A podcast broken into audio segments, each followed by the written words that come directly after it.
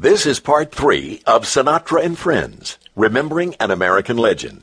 A soundtrack of Frank's career as told by friends and family, those who knew him best. Nelson Riddle remembers the album he felt was his best, Close to You. And Nelson remembers his arrangement of the classic Sinatra hits I've Got You Under My Skin and Young at Heart, and the career-changing Songs for Swingin' Lovers. Don Costa remembers Old Blue Eyes is back, and Frank coming out of retirement. We begin with the story of a song almost biographical in nature written by Ervin Drake, and yet it wasn't written for Frank Sinatra. The title? It was a very good year. I wrote that song five years before he recorded it, and wrote it specifically for the Kingston Trio, for Bob Shane to do a solo on it.